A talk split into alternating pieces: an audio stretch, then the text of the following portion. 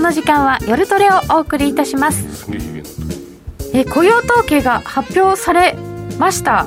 えーと動いちゃってますけれども現在のところドル円レート入れてもらっていいですか？111円の50から6まであ60手前。わしゃわしゃいってますね。はい。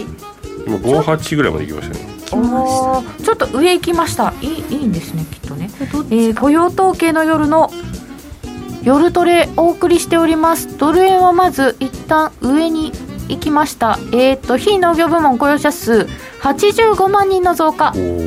失業率は5.9%なので市場予想5.7よりもちょっと悪いということになりましたが、えー、非農業部門雇用者数は85万人の増加と、えー、予想の70万人ぐらいというのを上回ってきております。民間部門で66万2000人の増加。製造業で1.5万人の増加となっているようです。えー、詳しいことはまた後ほどお送りしますが、えー、これを受けてドル円がちょっと上を試すような動きとなりましたが、うんうん、でもどどうですか？なんかこの前の ADP の動きと似てるなあ ADP の動きですか？下がってあれ？下がるのかなと思ったら、はい、またヒューとね上がってってますよね、うん、111円の53銭ぐらい。まあ、あのやっぱ雇用統計の発表の前にですね、はい、大体あのそうですね5時台、はい、17時台から少しドル円が売られてたので、はい、まあ、それもあってあの多少、まあ、低いところからのスタートっていう発射台っていうところも、あの一気にドーンって動いた要因かもしれないですね。はい、これ多分夕方はあのアメリカの金利が下がってきたりとか、はい、えー、ユーロも落ちてきたりとかしておりましたのでそのぐらいのところからの動きでちょっと下からの始まりということもあったようですが、えー、この先どうかあと3分後ぐらいを見たいと思います、えー、皆様のご意見そしてご質問随時受け付けてまいります。YouTube のチャット欄にぜひぜひお寄せください。みんなと一緒にトレード戦略を練りましょうそれでは今夜も夜トレ進めてまいりましょう。この番組は真面目に FX FX プライム by GMO の提供でお送りいたします。さて改めまして今日の雇用統計今発表になったばかりですがえー、アメリカの雇用統計非農業部門雇用者数は85万人の増加と市場予想を上回りました。ただし、えー、失業率の方は5.9%と市場の予想5.7ぐらいをちょっと上回る数字あまり良くないというのが出てまいりました。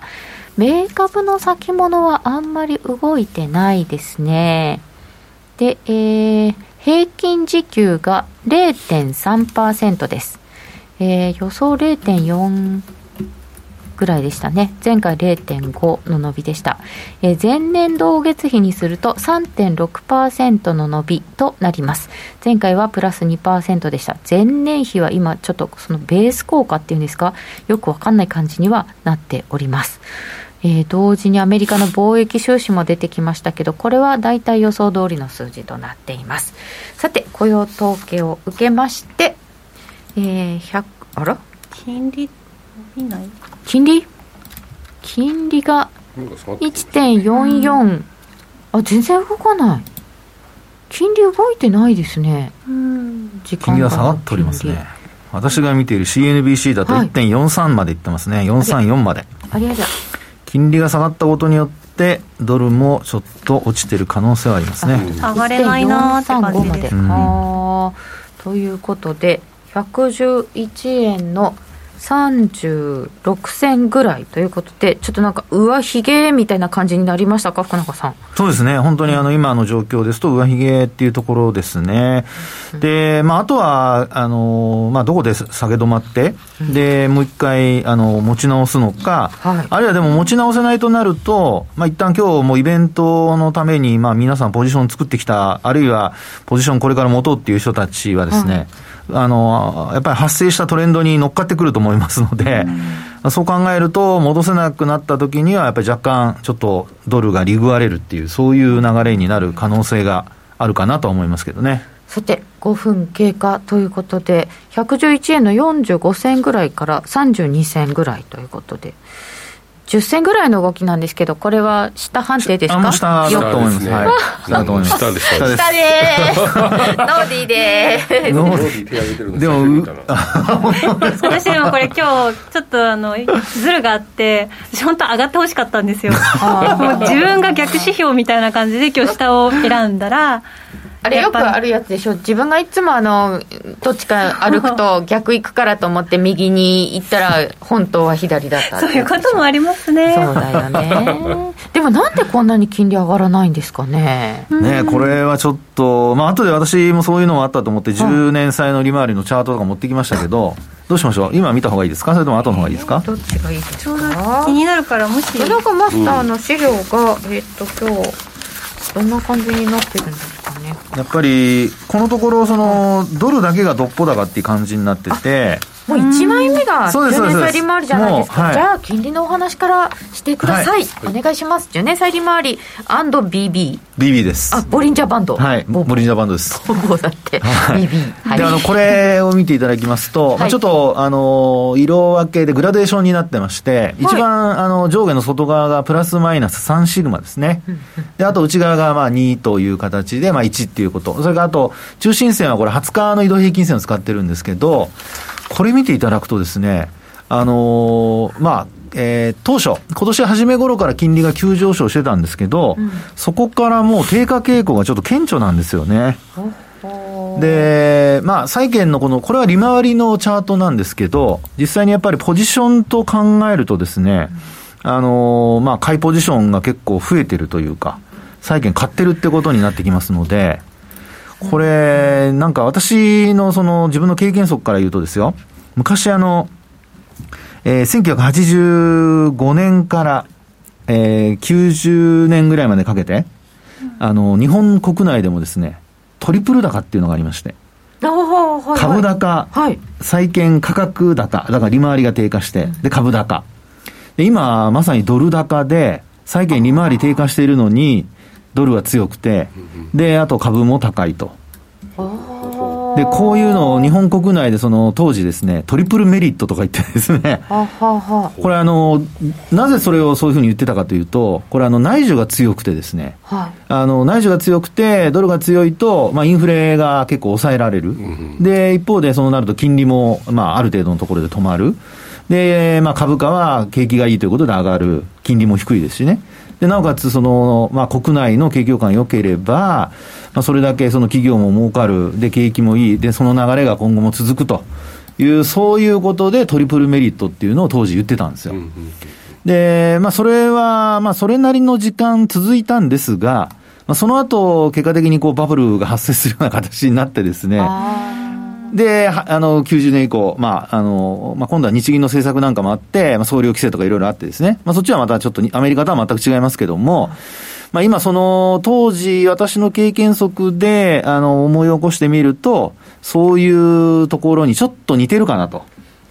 はい。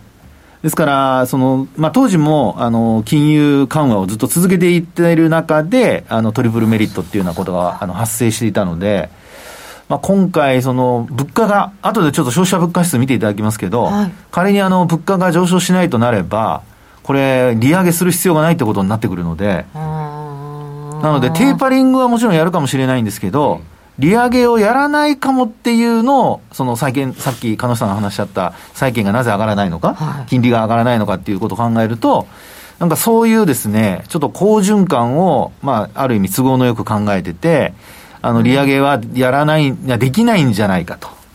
うん、だそういうふうなことが、まあ、これあの、もちろん今後変わる可能性はあるんですけど、あの、債券価格の、あの、この、まあ、上昇で利回りが低下が続いていると。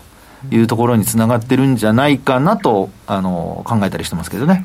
テーパリングはするけど利上げはしないいやあのテーパリングしてる間に景気がまあいいんだけどあの、それなりに、なんてでしょう、あの、利上げするほどじゃないねっていう、そういう流れになっていく。落ち着いちゃうっていう。じゃないかなと思います。それっていいことなんですか？ですから当時はバブルを発生させちゃったんですよ。金利を上げるところまでいかない落ち着いちゃったなのにバブルバブルなんやなって。バブルってしかも崩壊じゃなくてバブルが起こっちゃった状態あのー、当時はそういう解釈なんですけど、はい、私はバブルじゃないと思ってて、まあ、だからだからこそその総量規制とかそういうふうなちょっと歴史を皆さんちょっとねまた時間があるときにネットで調べてもらうといいと思うんですけどそういうことをやったためにですね一気にこう蛇口閉めちゃったのであの引き締め以上の効果がで現れてしまって、うんそれで結果的にあの経済が崩壊して失われた30年とか20年とかになっちゃったという、そういうことなんじゃないかなと私は思ってるんですよね。はい、福永さんはじゃあ89年バブルじゃなくて、はい、あの潰し方が悪かったと。そうですね。結果的にあの潰しちゃったこといわゆるこのアメリカだとオーバーキルとかって言いますけど、はいはい、そういうことをあの日本がやったので、あの、まあ、当時のそのバーナンキさんからずっとこう続いてますけども、あの、リーマンショックの後とかね、あの、バーナンキさん、あとイエレンさん、まあ、今回のパウエルさんもそうですが、結果的にそのお金をジャブジャブにして、はい、それを急に引き締めたらどういうことになるかっていうのがもう日本の反面教師なわけですよ、日本が。見えのだな。うん、すみません。楽しさ。いや、なんか、いや、もうそうなんですよ。その当時のね、日銀総裁ね、はい、あの、鬼の平蔵って言われた人でございます。はい。い やいや、沈黙しないでください。すいません。名前が出ると思わなかったですね。いや、なんかこう。いや、多分忘れる人はいないと思いますよ、あの人は。あの、多分、当時。株の関係者の、な、なんていうんですかね、もういろんな思いの詰まった名前なんだと思うんですよね。生まれてないから分かんない、ね、いやいやそんなことちょうど生まれたかも1990年の1月だから記憶にないよねそのちょっと後ですよね多分そうですなので、必ず、あの、もう3歳以上だと思います。え、3歳？私も当時を知ってる、あの、マーケットにいて知ってたわけではないのですけれど、なんか、みんなに言い聞かされているので。まあ、証券関係者の方がね、総量規制っていう言葉が出たら注意とか。コメントにもらってる1990年3月前後、記憶。はい、被弾したっていう方でしょうか、三重の被弾、ああ、総量規制、うん、だこうこういう、はい、あそうそうそう。破裂したらバブル。うん、うん、そうそうそうそう。そういうことか。そうそういうふうにも習いました。で、うん、でも今の状態はちょっと当時のトリプル高って言ってた日本と似てるかもしれない、はい、そうですね。私のあの感覚ですけどね、うん、ですから株も上がり債券も上がりあのドルも強くなる為替も強くなるとそれが、あの、当時、やっぱり日本でも言われて、まあ、そうやって、あの、89年ぐらいまで株価がガーッと上がっていくわけですから。で、当時、あの、バブルじゃないって私が思うのは、はい、あの、まあ、今日資料とか持ってきてないんですけど、また次回というか、まあ、時間があればお話したいと思うんですが、失業率って皆さん何パーセントかって覚えてます？当時。89年とかですか ?89 年じゃないです。85年からずっと何パーセントぐらいだったか。きっと今より高いんですよね。失業率。今大体2.6とかそんなもんですよね。はい。え、す、すっごいドタカンでいいですか？もちろん。10%, 10とか。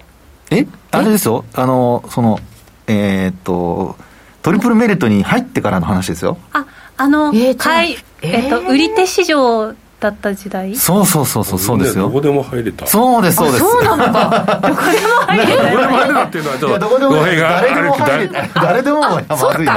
あのあれですよね。大学生を取りたくて企業が海外旅行に連れてったとか、そういう時期だ。そういう時期ですよね。ああ、じゃあ低いんだ、失業率。歴史の勉強しようね。そう、低いんです。はい。何パーセントぐらいでしょう？1%以下とか？いやいやそれはないですね。それはないそれはない、えー、でも高揚感ですから今回、ほら、バブルって言われた、はい、バブルというか、あのまあ、株価が3万円超える前、日本の国内であのコロナが発生する前の失業率っていうのが2%台の前半なんですよね。で、それが、まあ、数ヶ月だったわけですよ。で、当時は85年から90年の前半ぐらいまで、だいたい2%前後。2から2.1とかそういうのを行ったり来たり。だそれが数年続いたんですよ。これバブルって言います？高原状態だったそうなんそうなんそうなんです。景気実体経済があってそれに伴っていろんなことがついてきていたにもかかわらずそれをですねもういきなり潰しにかかったわけですよ。だもうこれは私の感覚ですけども当時はそれをやらなければもっとあのソフトランディングって言いますけど、あの、ハードランディングじゃなくてソフトランディングで、まあ、ゆっくりと景気予感が落ちていって、で、どっかでまた上がっていくと。それをハードランディングにしたがためにですね、いきなりズドーンってなっちゃって、で、失われた何十年っていうふうに、まあ、持っていってしまったと。で、失業率だけじゃなくて、日銀の単価とかですね、当時のデータも、まあ、あの、うちのホームページに行けばあるんですけど、それ見るとですね、今より実は低いんですよ。へえそうなんだ。だからあの何も知らずに皆さんバブルという言葉を植え付けられておられますが実際のところは だったらもうとっくにバブルじゃないのっていうね。あの全然そういう意味ではですね失業率だとか実体経済があったにもかかわらずあの、何かこうね、えー、実体経済以上の何かがあったような、そういうことを当時から書かれてますが、まあ、一部にそうやってあの、えー、有頂天になった人たちはもちろんいたと思うんですけど。大当たりね。でもね、私は経験があるんでね、あんまり。イケイケだった人だ。まあ当時ね、本当にね、あるディスコを貸し切りにしてね、やったりとかいろいろやりましたよ、当時は。ディスコですか？はい。当時のディスコね。今はあのディスコじゃない、クラブとか言いますけど、当時はディスコですから。ディスコでしたね、きっとね。え、でも、土地は異常に上がってた。はい、そうです、そうです、そうです。土地はね。ですから、そこの、あの、経済と土地とか、まあ、要は何もかも一緒くたにして、あの、一気に、あのまあ、閉めちゃったっていうのがですね、やっぱりその overkill、もう経済をこう、もう全くこう立ち行かなくしてしまったというポイントじゃないですかね。えー、その頃は面接行くと1回1万円交通費くれたよ。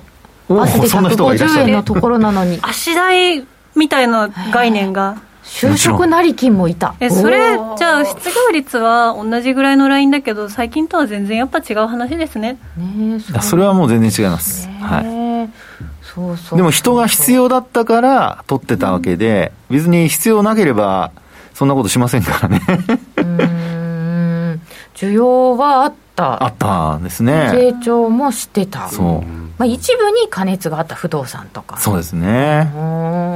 ですから経済全体と不動産を一緒にしちゃったっていうところが問題なんじゃないでしょうかねあなるほどね、うん、ということは、アメリカの金利もそんなに上がらないかもしれない、はい、そうですね、ですからこのチャート見る限り、トレンドも下向きがずっと続いていてですね、まあ、大体私が見るに、もちろんこれからですよ、あのーまあ、経済指標が加熱すれば別ですけど、今日みたいにあの、まあなえー、85万人とかっていう雇用者数が出ても、金利が上がらないっていうことを見ると、まあ、基本的にはやっぱり下降トレンドが続くというふうな形で見る方がいいのではないかと。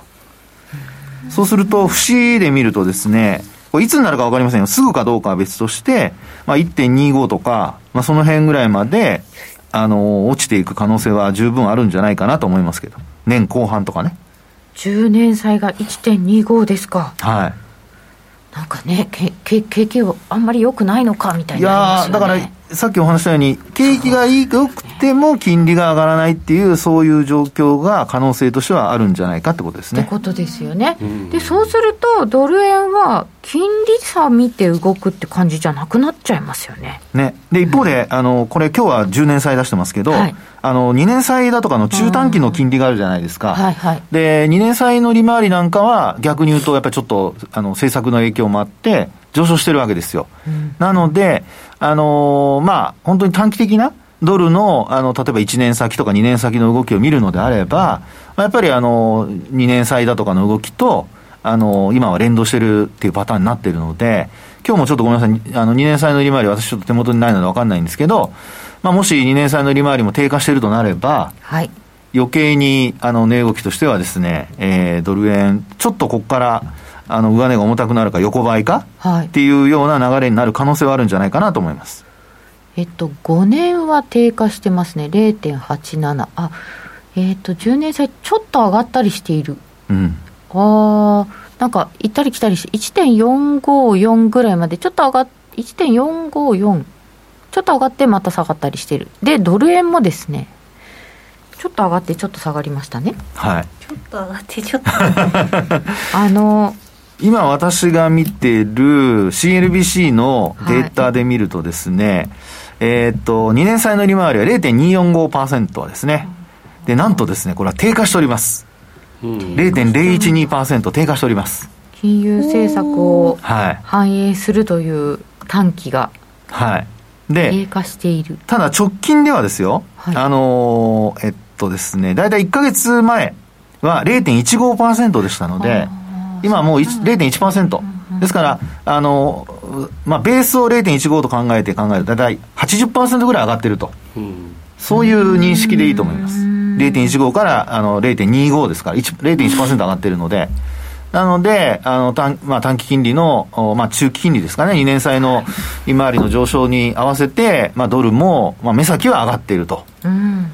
ですから、ここで、その、まあ、中、2年債の利回りが上がらず、えー、頭打ちになり、そしてなおかつ10年債の利回りが低下するとなれば、うん、これはやっぱりどっかで、やっぱドルも、あの、時給以外はですよ、あの、頭打ちになる可能性はあるかなと思いますけどね。その需給でいうと、はい、なんかやたらにドルが余ってるので、ニューヨーク連銀がオペしてる、リバースオペしてるっていう話がありますよね。なんか過去最高とか言ってましたけど、なんで余ってるんだ？ね、それは、あの、まあ、よく言う、その、決済時期というんでしょうかね。はい、まあ、これはもう、あの、小杉さんの方がお詳しいと思うんですけど、3月末とか、うん、あるいは、その、期末ごとに、やっぱり資金需要が出てくるってことがあるので、今回も6月ね、下旬のところで、あの、一気に上がってるっていうところを見ると、まあ、もちろん、あの、短期金利とか、まあ、2年債利回りが上昇している部分もあるとは思うんですが、それに加えて、経済指標なんかも出て、あとはもうそれに乗っかって、やっぱり、ちょっとトレードしてる人たちが、はい、あの押し上げたっていうところもあるんじゃないかなと思いますけどね。さて、現在、1ドル111円39銭近辺となっています。元の木阿弥相場って書いていただいてますけど、なんか、ひげひげ。どうなんだ、これ。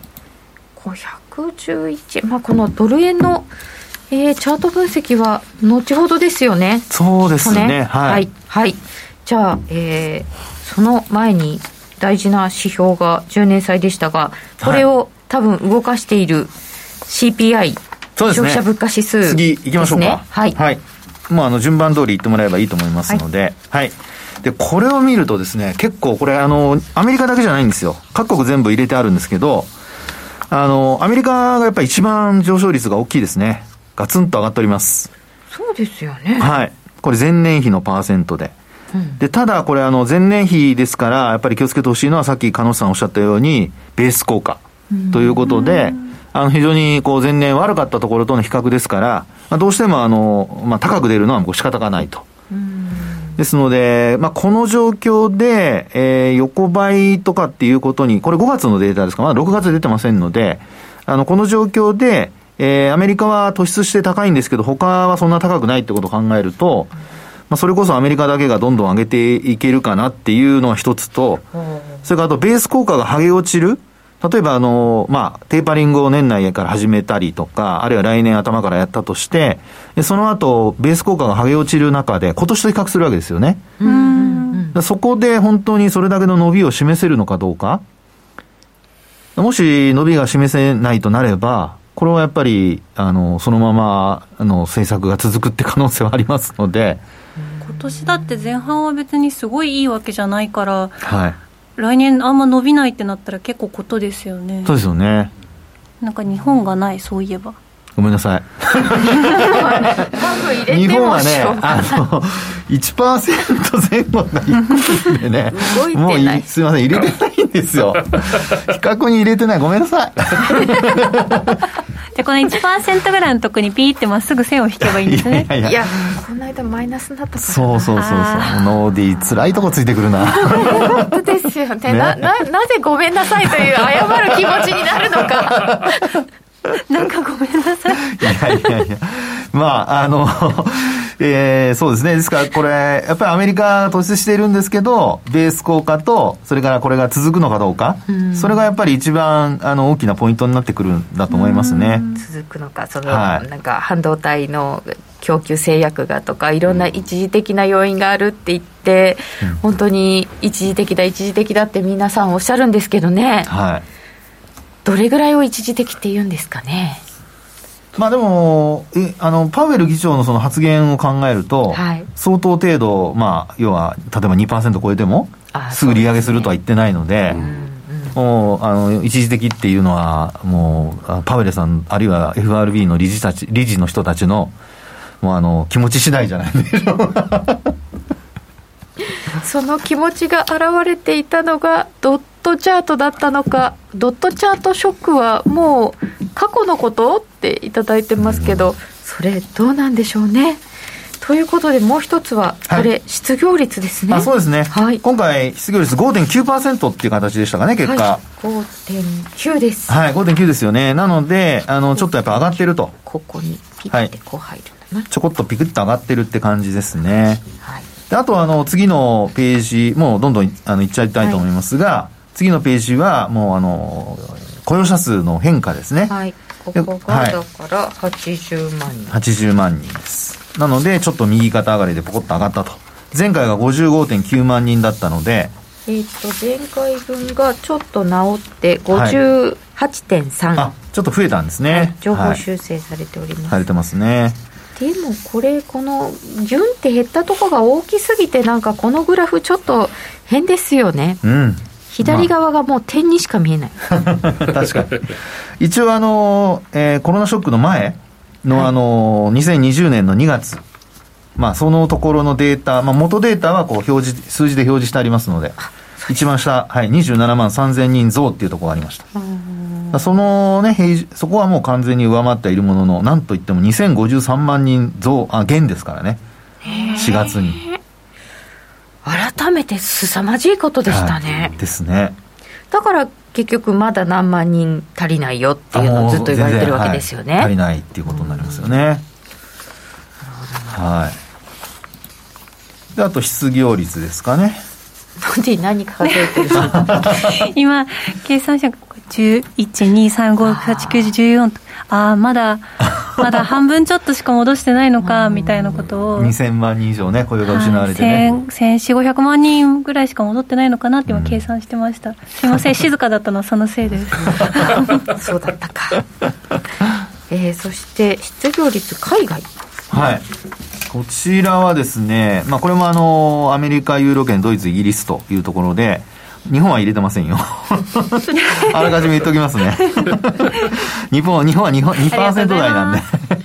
もともと失業率は高くないですから。失業率は低いですよね。はい。で、これで見ていただくと、まあ、アメリカだけですね、急低下しているのは。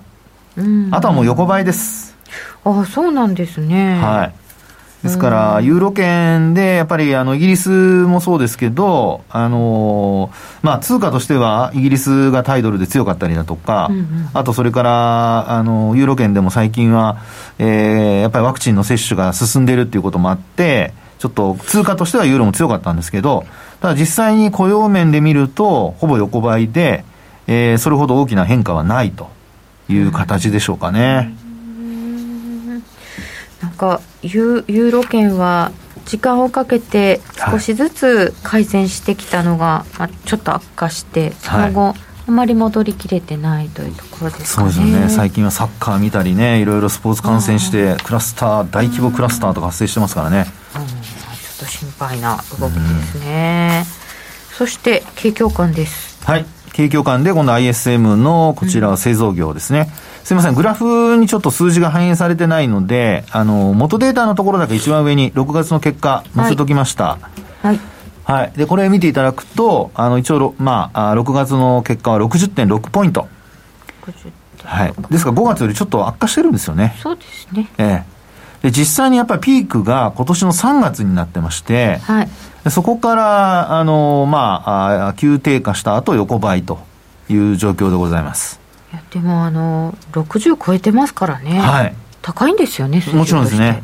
50が大体景況感の判断の分かれ目なので、うん、まあ、そういう意味ではもう非常に高いと。でやっぱりこの、まあ、やっぱり皆さん注意してほしいのは、今回というか今年出てるデータっていうのは、基本的にその全てにおいてベース効果がやっぱり、あの、現れているっていうところじゃないかと思うんですよね。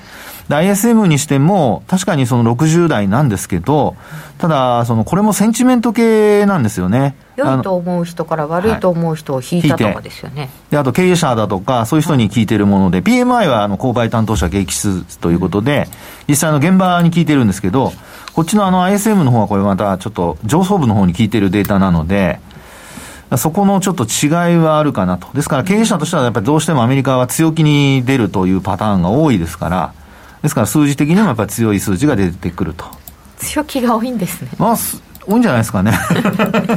日本の経営者は慎重な方が多いですけども、やっぱりその辺は大きな違いがあるような気がしますが。はい。なので、まあ強いですけど、ピークアウトしてるような感じはします。こっちは製造業ですよね。はい、今の製造業です。問題は非製造業ですか？はい。で、こちらがそのセンチメント系でも特にアメリカ国内。これは結構、まあ今回まだ6月出てませんけども、えー、5月は64まで行きましたから、うんうん、でこの辺は逆にあの製造業と違って右肩上がりで上がってるんですよね。こっちは飲食店とかサービス業とか回復するぞ、っていう感じですよね。ですよね。で、あの、やっぱりコロナで、あの、閉塞したところからオープンになってですね、どんどん、あの、お店も正常化して、で、人も入ってくるっていうのを期待してるっていうところなんじゃないかなと思いますし、雇用もやっぱりこういうところが一番失われているので、その辺も考えると、やっぱり、あの、非製造業の方は強めに出ているのかなと。なので、まあ、6月のデータが出て、万が一ですね、はい、これあの、もしこの64っていう前月の数字よりも低かった場合、はい、ちょっと、あの、どうなのっていう感じの あれが出てきてもおかしくないかなと思いますが。なんか、頭打ち感みたいな。そうですね、頭打ち感みたいなのがですね、それはちょっと気になるところではあります。ありますか。はい。というところで私の資料は以上でございます。ああ、景況幹部以上です。これを下敷きにして、はい、じゃあ、為替の動きはどうでしょうかっていうことをこの後伺ってまいりたいと思います。それではここでお知らせです。約定力と低スプレッドで選ぶなら最大50万5千円。口座開設キャンペーン実施中の FX プライム by GMO。人気のハイスピード注文は待ち時間なしの連続発注を実現。サクサクお取引いただけます。ポジション全決済、土点注文にも対応だから、スキャルピング取引やスキマトレードと相性抜群です。トレードも情報も、やっぱりプライムで決まり。株式会社 FX プライムバイ GMO は関東財務局長金賞第259号の金融商品取引業者です。当社で取り扱う商品は価格の変動等により投資額以上の損失が発生することがあります。取引開始にあたっては契約締結前交付書面を熟読ご理解いただいた上でご自身の判断にてお願いいたします。詳しくは契約締結前交付書面等をお読みください。お聞きの放送は、ラジオ日経です。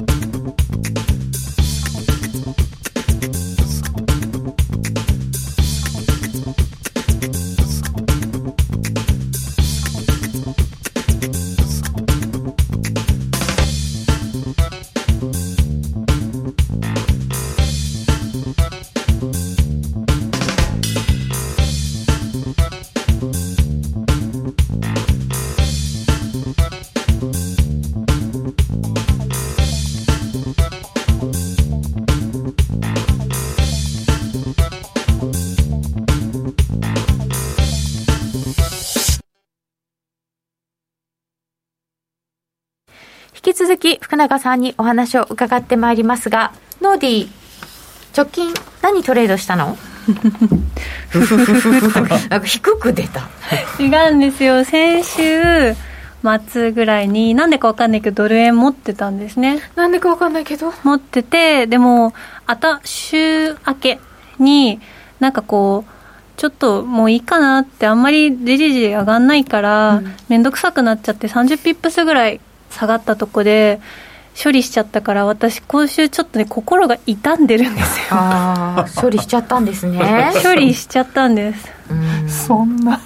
そんな、ちょっとね、それで今ね、あのドル円上がってますねみたいな話題には暗い顔でしかついていけないし声も心なしか 明るくない、ね、そうなんですえー、ちょっとか 暗くしちゃった。いや今は下がってきてるから嬉しいの、うん、まあでも下がったら本当はだからね欲しかったんですよね私はずっと。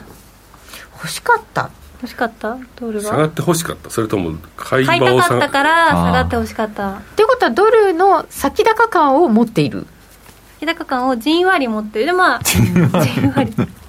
じんわりですね。そしたら下がってこないと買えないよね。じんわりぐらいだったらねノーディーがドル円ですか？って。珍しいですね。最近ねポンドとか。ななんでしょう？先週ドル円買いたくなるような話ありましたっけ？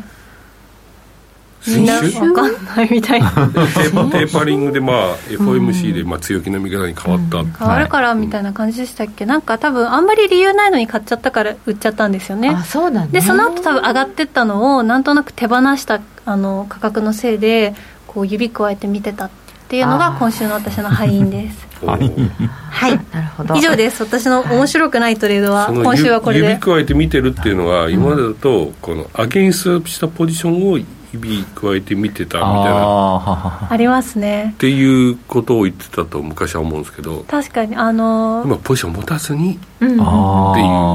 それは大成長、確定するまでは損じゃないって思ってましたから、うん、そんなみんな思ってましたよねそそそうそうだね。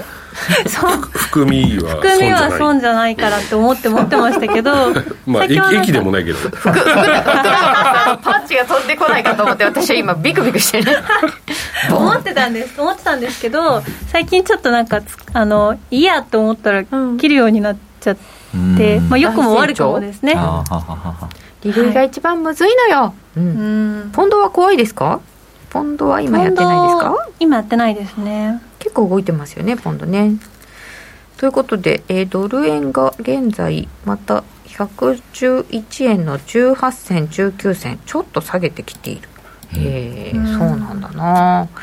えっ、ー、とアメリカの CFD がちょっと上ナスダックの先物もちょっと上な感じになっております。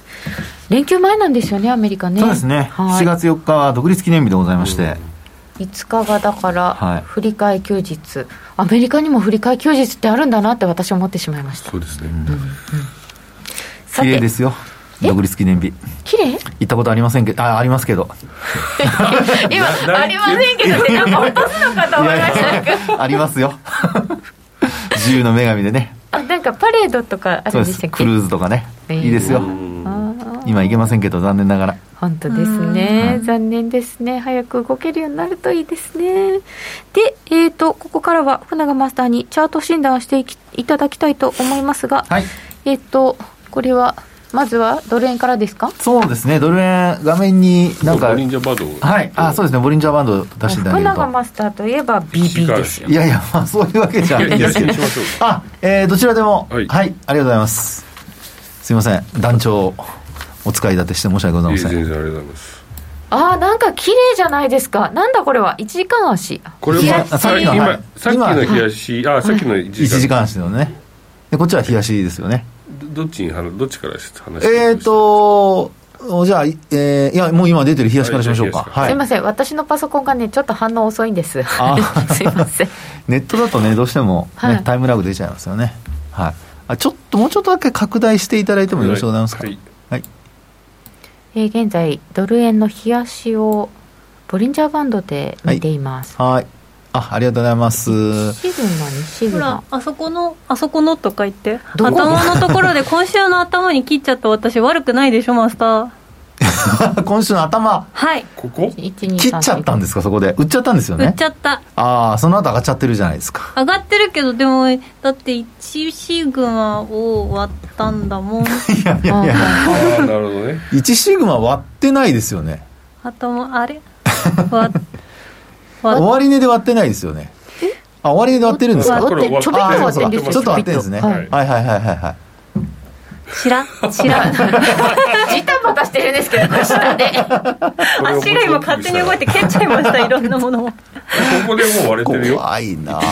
あ、本当ですよね。その前の時にやっぱり切るなら切らないと。私は、そうど前のところ？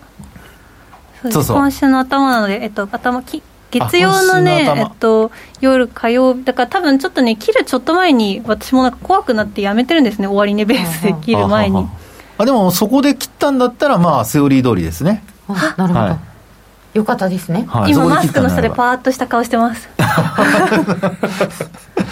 いや、これ、あの、まあ、皆さんに見ていただきたいのは、やっぱり一番右端のところの、あの、はい、まあ、陰線ですけど、あの、プラス2シグマ抜けたところで、前日の高値も上回ったところから押し返されてるっていうパターンですよね。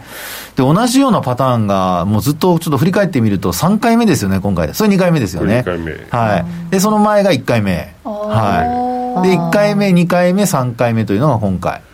ですね。ああいうふうにあの、こういうのあの、よく、えー、っと、そうですね、株式市場だとたすき線とか言ったりしますよね。たすき掛けの。はい。はい。あの、陽線が出て陰線が出るっていうパターンで。で、トレンド転換で発生することが多いですね。で、ただ、これを見ていただいてお分かりのように、あの、20日線はこれ下回ってないんですよね。はいあの、下回ったところでも上向きが続いている間は、やっぱりこう、えー、行ったり来たりをして強弱繰り返されてて、でその後に、あの、戻し始めるっていうパターンなんですよね。ですから、本当に目先の、今日もしこのまま終わったとすると、来週月曜日は、やっぱりちょっとドルが弱い状況からスタートして、で、あとプラス1シグマを下回るかどうか。中小から下回るようであれば、先ほどノーディーが、あの、あまあ、切っちゃったっていう話をしましたけど、はいそこがあの同じことが再現される可能性ありますよね。で同じくその長期金利等がですねあのもしあの、まあ、戻すようであればそうすると、えー、ドルはもう一回上昇。であと戻さなくても時給で一旦その、えー、20日線で止まるようであれば反発っていうことが、まあ、考えられるかなと。じゃあ、ドル円買い直したいなと思ったら、はい、えっとどうだろう。ボリンジャーバンドのプラス1シグマの、はい、はい、なんていうか、ギリギリのところにいるときに試してみたりしてもいいんです。それともはあの20日線ぐらいまでは、引き付けて待った方がいいんですか、下がるの。あのですね、今回のケースでいうと、うん、あのローソク足、その、えっと、たすき線が出た、まあ、組み合わせが出た後のローソク足見てもらうと分かるんですけど、長い陰線が出た後って、その翌営業日って、ローソク足小さいじゃないですか。小さい。が。小動き。ね、小動きですよね。なので、今回も同じパターンだとすると、今、ノーディーが話してくれたように、プラス1シグマ前後のところで仕掛けるっていうのはありだと思います。戻すっていうパターンで考えれば。でもそのまま実態が結構陰線がこう、まあ、長めの陰線が出て、はい、プラス1シグマを下回るようなことになるのであれば、まあ、やっぱり一旦は20日線まで落ちるっていうのをですね、ちょっと頭に入れつつ、トレード戦略を考えた方がいいかなと思いますね。ははちょっと見えてきましたよ。おっと。でもこのまま反発するかもしれないよ。そそしたら私のお野菜じゃなかったってことお野菜じゃないかな。間違えた。なんでお野菜なんですか？なんか最近そういうことやってるんですか？で あの中国語でこれは私のなんかこうまあ私が食べるべきものじゃなかったとか私の好みじゃなかったっていうなんか慣用句があってそれに引きずられたんです。と、ちょっと知的？知的だね。なぜ今出てきたのかよくわからない。それがお野菜だと可愛らしすぎて。本当本当。でもこれは私の食べるべきものではなかったっていうのは分かる気がしますね、うん、もしうまくいかなくてここで反発しちゃったらちょっと諦めます。すごいですね。そういう割り切りが出てきたんですね、うん皆さんお野菜の混乱に。やっぱなんか美味しそうなものはどんどんどんどん口にしたいですけど、ね、そうですよね、うん、やっぱり、はい、もうガンガン食べたい方ですからね、でもこの、まあ、20日線が上向きを続けているということは、はい、中期的に見るとトレンド上なんですよね。そうですそうですそうでね、今の彼女さんの質問がすごくいい質問で、あのそこで、それをですね、中長期的に本当にまあ、20日線が下向きになるまでって、20日線下回らないとそれ分からないじゃないですか。うん、で、そこの前に、下向く前に、あの、伸びなくなるかどうかを判断するのに、使いたいのが、プラス3シグマなんですよ。プラス3シグマはい、一番上の線。これがこうなってくる。そうです、そうです、おっしゃる通りです。ああ、なるほど、なるほど。これあの、垂れてくる。そう、垂れてくる先に。で、バンドって、あのー、面白いのは、やっぱり、あの、広がるとき、狭くなるときって、外側からなんですよ。うん。これあの、プラスマイナス3シグマってやっぱりあの極限にあるわけじゃないですか、それってずっと続かないわけですよね。だから内側に入ってきたりとかっていうのは、あるいは広がったりっていうのは、これプラスマイナス3シグマの上下どちらからから始まるので、今回もこれ見てる限り、ちょっと黒い線で隠れてますけど、プラス3シグマが下向きに転じてくるような時には、これは伸び悩みと。20日線下回る可能性も十分ありますよっていうふうになってくると思います。こういうあそうです。もうちょっと1個前の方がいいかもしれないですね。あその辺その辺今の。あそこでもいいです。そこでも。はい。もうずっと横ばいに変わってますもんね。上向きから。なるほど。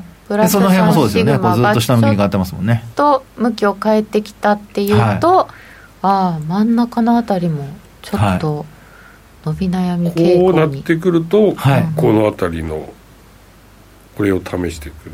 そうですね。20日線あたりまで、はい、落ちてくる可能性はありますね、うん。そうそう。ちょっと外プラス3シグマが狭まってきたなってなったら無理に買ったりしなくても様子を見た方が安全、はい、それよりもあの、まあ、例えば反発してでバンドがまたあの今みたいに狭くなった後内側に向いた後また広がってくるので、うそういう時に買った方がまあ上値の余地もあってトレンドにも乗っかっていけるかなと思いますけどね。なるほど。しかし綺麗な冷やしですね。ね。こう 後から見ると。私は売ってしまったけれども。と3シグマの中に99.73%、ね。はい、とか収まるっていうのもあるけれども、ね、この向きもかなり重視。そうですね。かなり重視ですね。わかりました、はい、でそしたらじゃあ一応買い目線ではあるんですよね。そうですね。買い目線はまだ続くと思います、はい、えーとそれでは続いて伺っておきたいのは何ですか？じゃあいつものやつお願いしましょう。ポンドドルお願いします、はい、すみません。皆さんお野菜ありがとうございます。なんか好きなお野菜シリーズになってるんですよ今ね。好きなお野菜どれ？レタスブロッコリー。チャートが出るまでちょっとなんかあります？福永さんお野菜何が好きですか？お野菜僕は野菜何でも好きです。嫌いなものありません。はい僕は緑黄色野菜は大好きでございます。ピーマンも好きですね。ピーマン好きなんです健康ですねやっぱり、いや健康なのかあなんて言ってる間に。あポンド円出て、はい、あポンドドルですね。ポンドル出てきました、あらまあ。これはまた綺麗な下向きでございますね。素晴らしい。素晴らしく綺麗ですね、なんで持ってなかったんだろう。本当ですね。ポンド好きとしたことがね。ね。え綺麗にマイナスシグマに沿ってるじゃないですか。その通りじゃないですか。スーパーバンドワークバンドウォークですね。なんか興奮したせいで。いつの間にかスーパーがついてますけど。いやもうこれはあれですよね、戻ってきたところで、プラス1、あごめんなさい、マイナス1シグマ、うん、そこで止まったらもうショートですよね。ねはい。ここ抜けてきてるところにちょうどありますよね。ああ、素晴らしい、さすが。こういうのをですね、ちゃんと気づくかどうかって大きいんですよ。抜けてるところにちょうど。はい、そこです、そこです。はははは。ここは抜けたけど、走らなかったけど止まった止まってますもんねなのでもしそのままあのもし仮に戻すところでショートしても落ちなければ、今の小杉さんの話がこれヒントになって上に戻っていく可能性があるので、その場合にはちょっと気をつけた方がいいですね。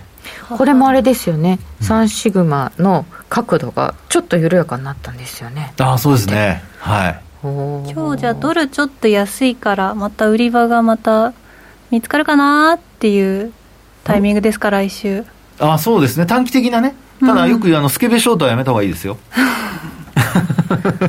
はい、バンド内にいる間だけ。あバンド内にいる間だけ、まあ、そしたら本当あの日中トレードですね。デイトレですね。はい、これこれ、ドルが弱くなっちゃったらポンドドルもこううまくいかないですよね。うん可能性ありますね。ポンド円どうですか、はポンド円。ポンド中ポンド円の前にちょっと僕一つ聞きたいことが、はい、いいですか？私にですか？はい。先生先生。いやいや。それそれ逆に馬さんに質問しますって、私ですか？って。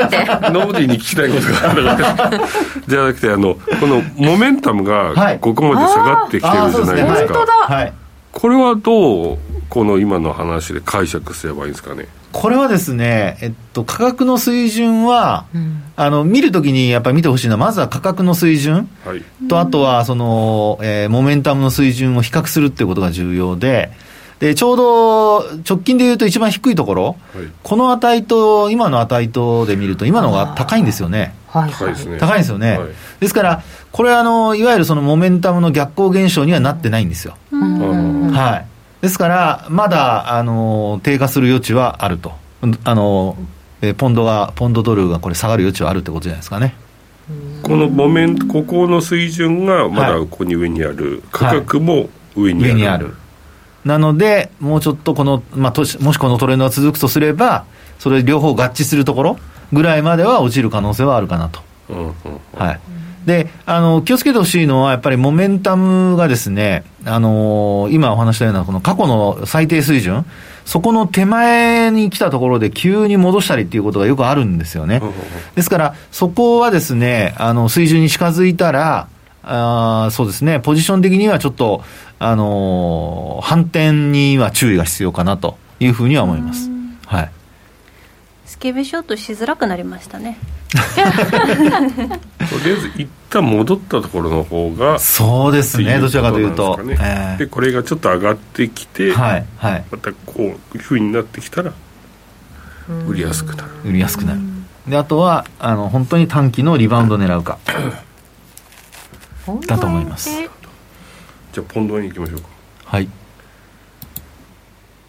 あそっか。ポンド円って言っちゃった。ドルだった、はい、ポンド円。本当にあんまり得意じゃないんですけど、はい、これポンドチャート変わってます？いやあ今変わりました。あ今変わりました、はい、もうちょっと広げそうですね。もうちょっと拡大していただいた方がいいかもしれないです。ポンド円もですねこれはでもほぼ横ばい状態ですね。ちょっとじり安ではありますけど。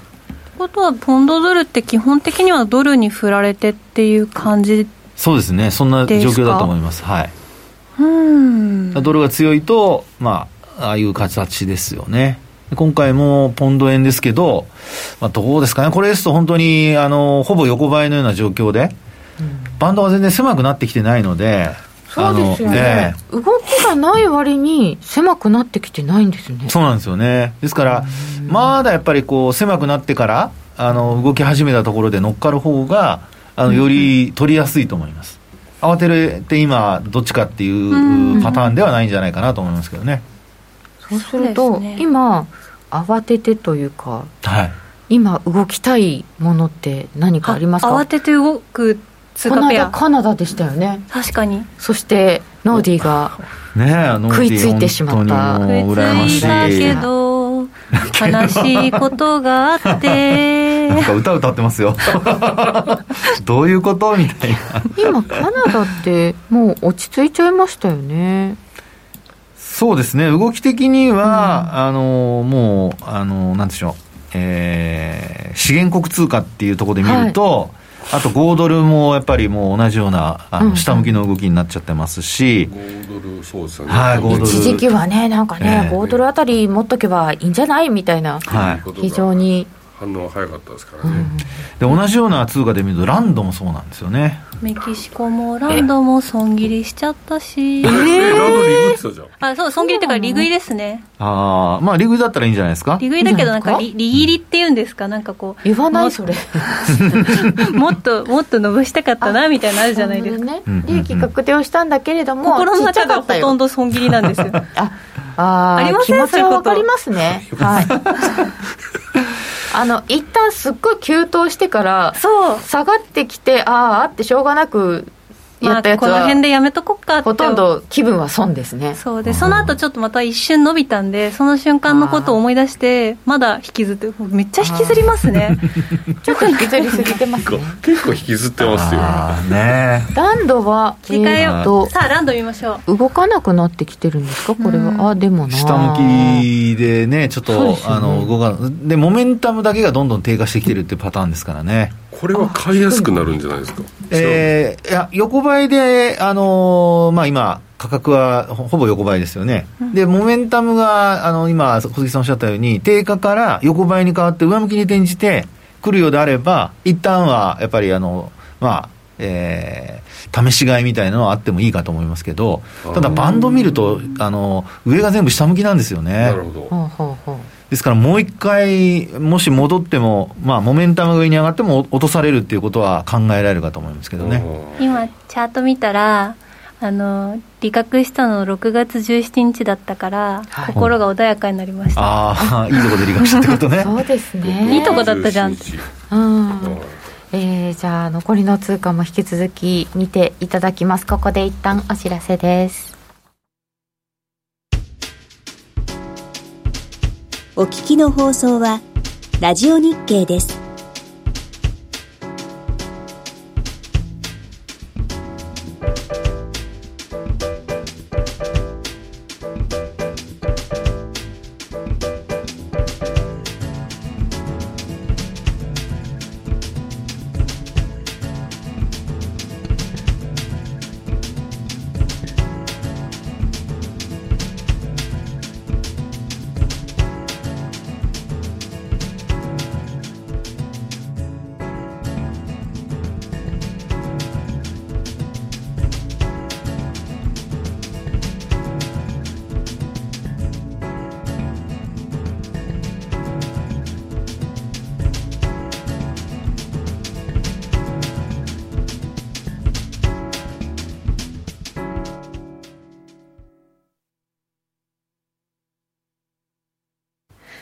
それではもう一つだけ見ていただきましょう。香港ドル、はい、香港ドルいきましょうか。じゃあ、はい。香港ドルちょっと見ていただければと思います。皆さん、香港ドルなんてほとんど見ていらっしゃらないかと思うんですが。はい、今、香港ってびっくりしました。これでも、あの、ドルと結構ね、ほぼ同じ動きしてますので、ああ、そっか。はい。あの、戦略的にはもうドル円の戦略と同じような感じで考えてもらえばいいんじゃないかなと。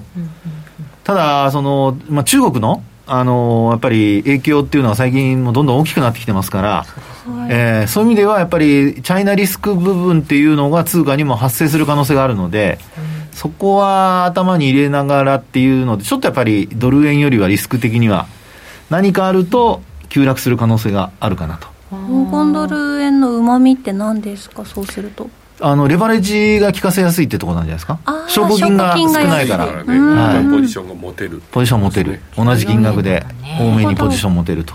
はいえー、ドルペックということもありますので、ちょっと面白いドル円と同じような戦略で考えられるかもしれないということで、うん、香港ドル、はい、ちょっと見たことあんまりなかったので、そうですね、うん、チャレンジしてみたいと思います。えー、とさてえー、本日は雇用統計でございましたが非農業部門雇用者数が85万人の増加とちょっと予想を上回り失業率は5.9%とこちらは予想よりちょっと悪い数字となってよくわかんないかもと思っていたところドル円の方は、まあ、ちょっと行ったり来たりということになりまして現在111円の30銭ぐらい。ああ行って帰ってきちゃったかなという感じになりました、えー、福永マスターに今日は解説をしていただきました、はい、えー、この後お時間があればもう少しだけ年後半の為替予想など伺ってみたいと思っております。本日もご参加いただきましてどうもありがとうございました。本日のゲストはインベストラストの福永博之さんでした。どうもありがとうございました。はい、した。そして小杉団長、はい、ノーディーありがとうございました。担当加納内でした。この番組は真面目に FXFX プライム by GMO の提供でお送りいたしました。それでは皆さんまた来週。